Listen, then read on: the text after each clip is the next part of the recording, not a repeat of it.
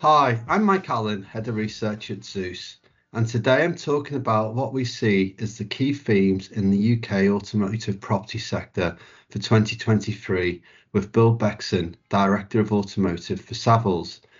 Bill's been a very valuable contact for me for some time and is a leading commentator on the UK property market. Along with his team, he has authored many interesting reports on the sector as he views the industry through his unique lens as he seeks to make property work for both his dealership and institutional clients. Bill, good afternoon. Afternoon, Mike, and thank you very much for asking me to join you. Um, it's been a very interesting journey starting something like 30 odd years ago uh, when I made a career, well, I was introduced actually to a sort of career changing uh, meeting with the then head of market representation at Ford Motor Company. And emanating from that, he introduced me and with his colleagues to many of the leading players in the automotive market. And it's just things have just carried on from there. And now I head up Savills automotive team following their acquisition of automotive property consultancy in January. And to be frank, joining up with Savills has been transformational. Being part of a business with over 700 owned and associate offices worldwide, employing more than 40,000 people in over 70 countries, and with over 9,000 staff spread across 151 offices in the UK, that provides a heck of a lot of real estate coverage. And we wanted to be part of that. And then to be able to deliver to our clients and contacts a truly supercharged service and share the energy of that experience with them along the way. The property data that Savills have is is fantastic. For example, we can tell at the press of a button the availability of power to any given area, which is wow. crucial in today's EV centric world. And the property ownership details, which, when linked to our own transactional data, enables us to dynamically price property pretty much the press of a button.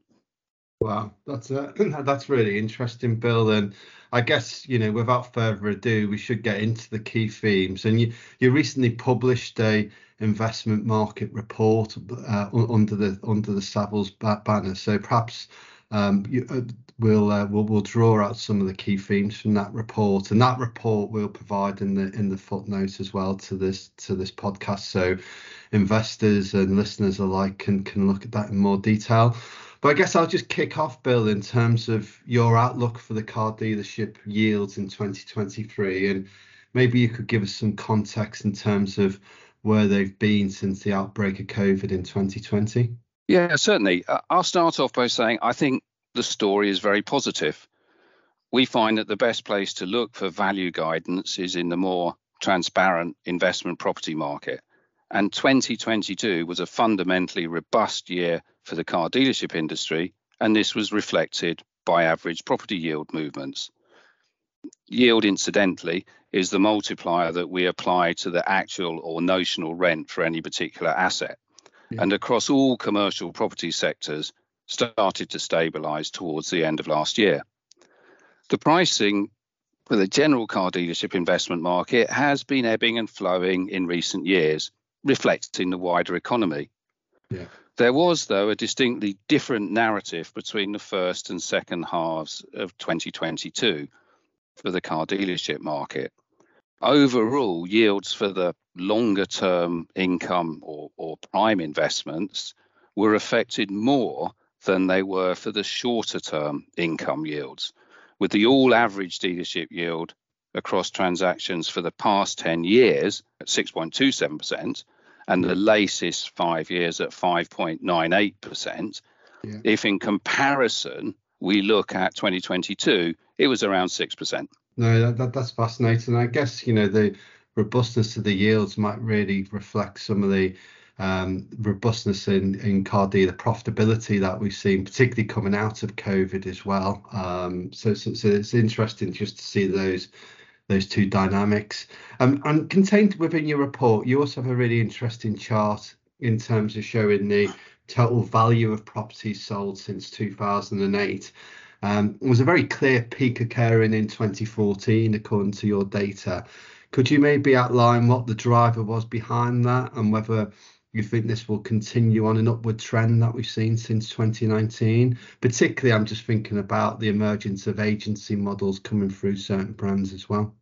Uh, yeah, yeah, it definitely can respond to that, Mike. I think, as you say, uh, property yields for car dealership investments will reflect the robustness and the performance of car dealers' own uh, financial results. Our chart, in a similar way, mirrors really the property cycle.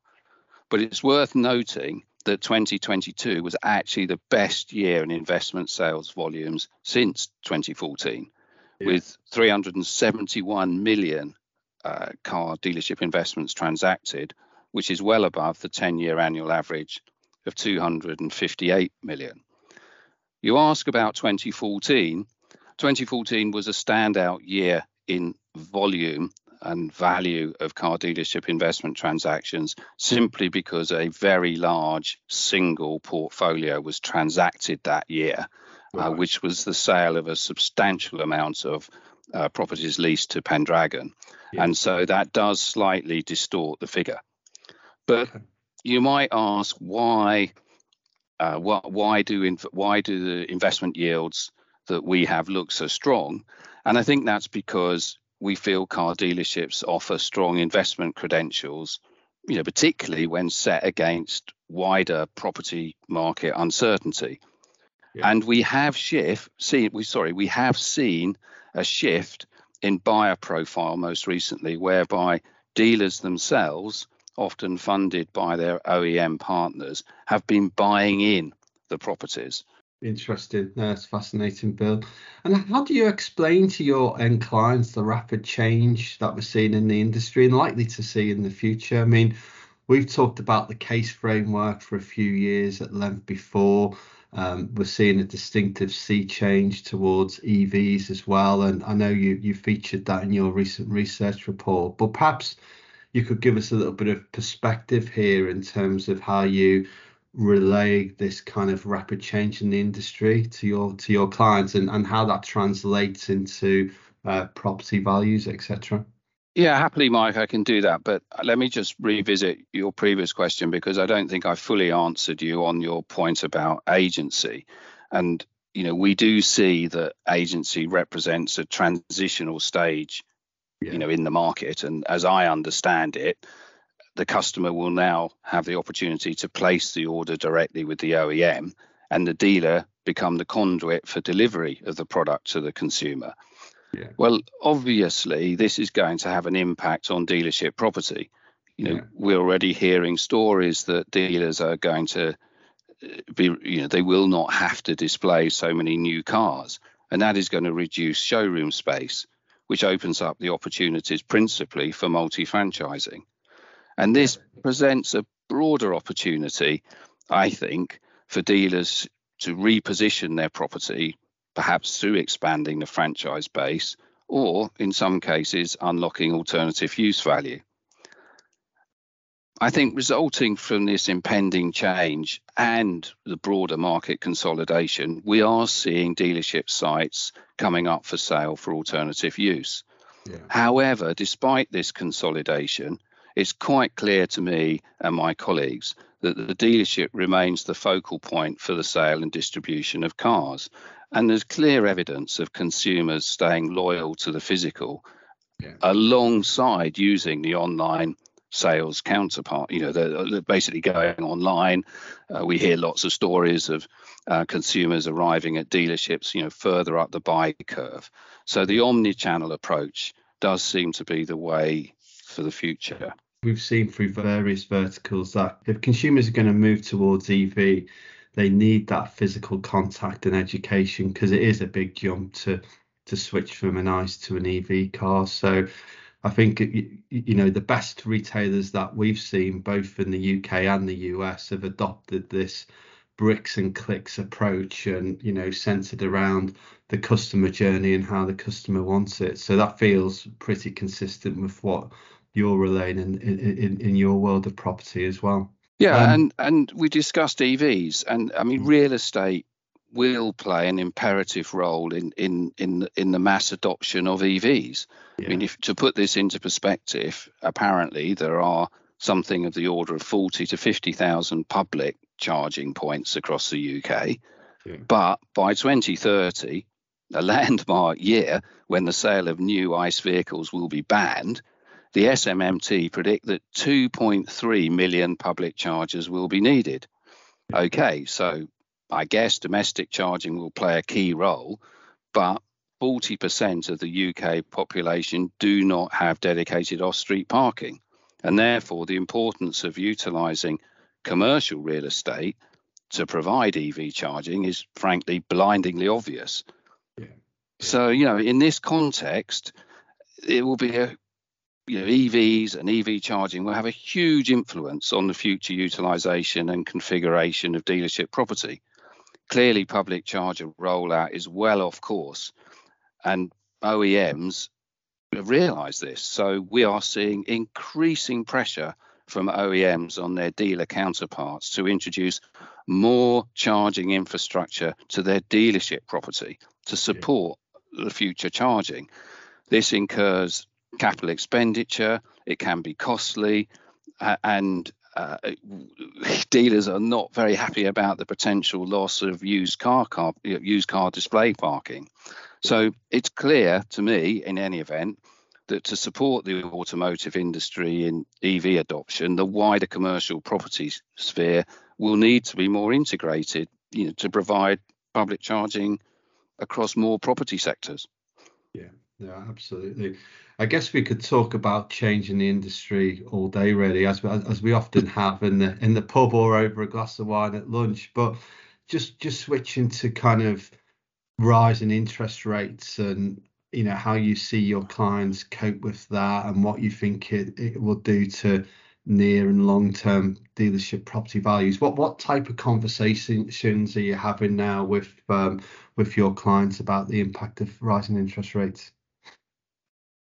well, I would say, despite the, the the, obvious economic headwinds that we all see and read about, at property level, we're not seeing any discernible decline in occupier interest.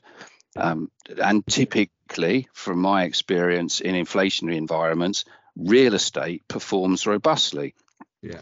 And furthermore, Mike, as we've discussed earlier, the car dealership market is not being impacted as definitively as, as other consumer based sectors. Underlying occupational activity has proven resilient. Dealerships continue to report strong returns and trading conditions, albeit profitability is being tempered by rising interest, energy costs, and inflation. Yeah. But the latest indicators are that inflation is starting to to stabilize and head back towards its long-term targets. Yeah, yeah, yeah, and uh, hopefully we, have got a bit of uh, stability and sight on on interest rates now that we that we possibly didn't have this time last year. So um, so that's good. And as you say, you're in the the, the long term property game, and, and and people make these decisions on a on a 15, 20 year view, I guess. Just on energy costs, Bill, you, you touched on that before. Um, and we, have seen a number of our clients take a long-term view and put solar panels on their properties. Um, do you think this will ultimately add value to the, the, the properties? And what else do you think dealers need to consider to future-proof their properties? Uh, you know, you know, to protect future long-term values. Um, and also, again, you've touched on this before in terms of inflationary pressures. Um, but do you think such spend can be delayed, or, or, or can it be done periodically over the next couple of years? Well, Mike, uh, along with your other questions, this is a big issue uh, for for property uh, and a big issue for uh, car dealerships. There is very, very definitely a notable shift in focus towards ESG features on property, and not only will dealers benefit from um, you know energy improvements and and and and other activities you know, such as saving costs from renewable energy features we do think that they will see quantifiable uplifts in value to their property through making these improvements. If, if, we were, if we were to go back a few years, flood risk was seen as the key consideration. Yeah. Um, but now there are other sustainability measures. Many of us have heard of BREEAM. You know, a greater regard to alternative sustainable property characteristics is being established elements like lighting, heating, waste management systems, water usage, and even health and well-being of buildings are feeding into property prices. You know, if we overlay that, Mike, there are mandatory sustainable sustainability standards and guidance and best practice directions for valuing property.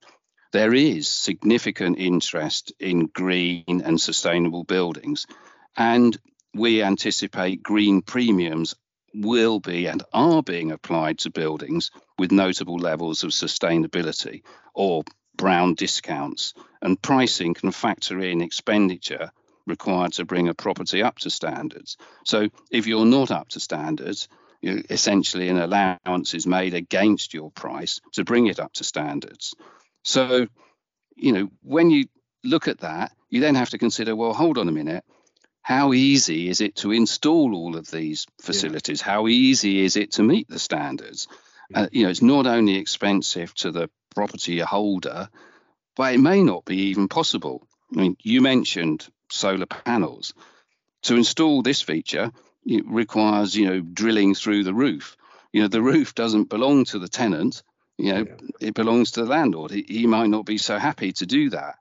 And sometimes with older properties, the roofs may simply not be suitable to, to house solar panels. And of course, the landlord, where the you know the dealer doesn't own the property, may want to put the solar panels on himself. So um, delivering greening objectives can come with significant costs. And it's unclear to me, anyway, whether dealers are likely to receive much in the way of financial support from their manufacturers towards retrofitting dealerships with such initiatives. But you know, there is a clear opportunity for the automotive industry to save on energy costs and to look beyond just uh, EVs uh, in in the move to a wider net zero objective. Yeah, no, that, that's fascinating, Bill, and you know, really appreciate your time on this today to give us a unique uh, insight into your world of property and, and automotive. Um, if, if our listeners want to kind of get in touch, um, we'll, we'll, leave the report in, in the show notes. But what, what's the best way to get hold of you if they need any advice, etc.? Well, please just email me, bill.bexson at savills.com. That's the easiest way, and I'll get back to you. And I, think, Mike, in closing, you'd expect me to be a property champion. So uh, it would be uh, it, it would be remiss of me not to emphasise that one of the great things about the car dealership property market uh, in its presentation in particular to the property market rather than necessarily the dealership market is its uncorrelated nature you know the performance of what goes on inside these dealerships is not necessarily a mirror image of the broader economic picture and this we feel is not always fully understood. And the resilient revenue that, that dealerships emanate, and bear in mind from a pure property play, you know, your your rental stability is linked to the profitability and affordability of the operation that's happening uh, inside those buildings. You know, we definitely see car dealerships as a safe haven for monies in you know for people's investment monies at this moment in time. That's great. Well, I look forward to seeing you at the next industry event, Bill. Thanks very much again. Pleasure.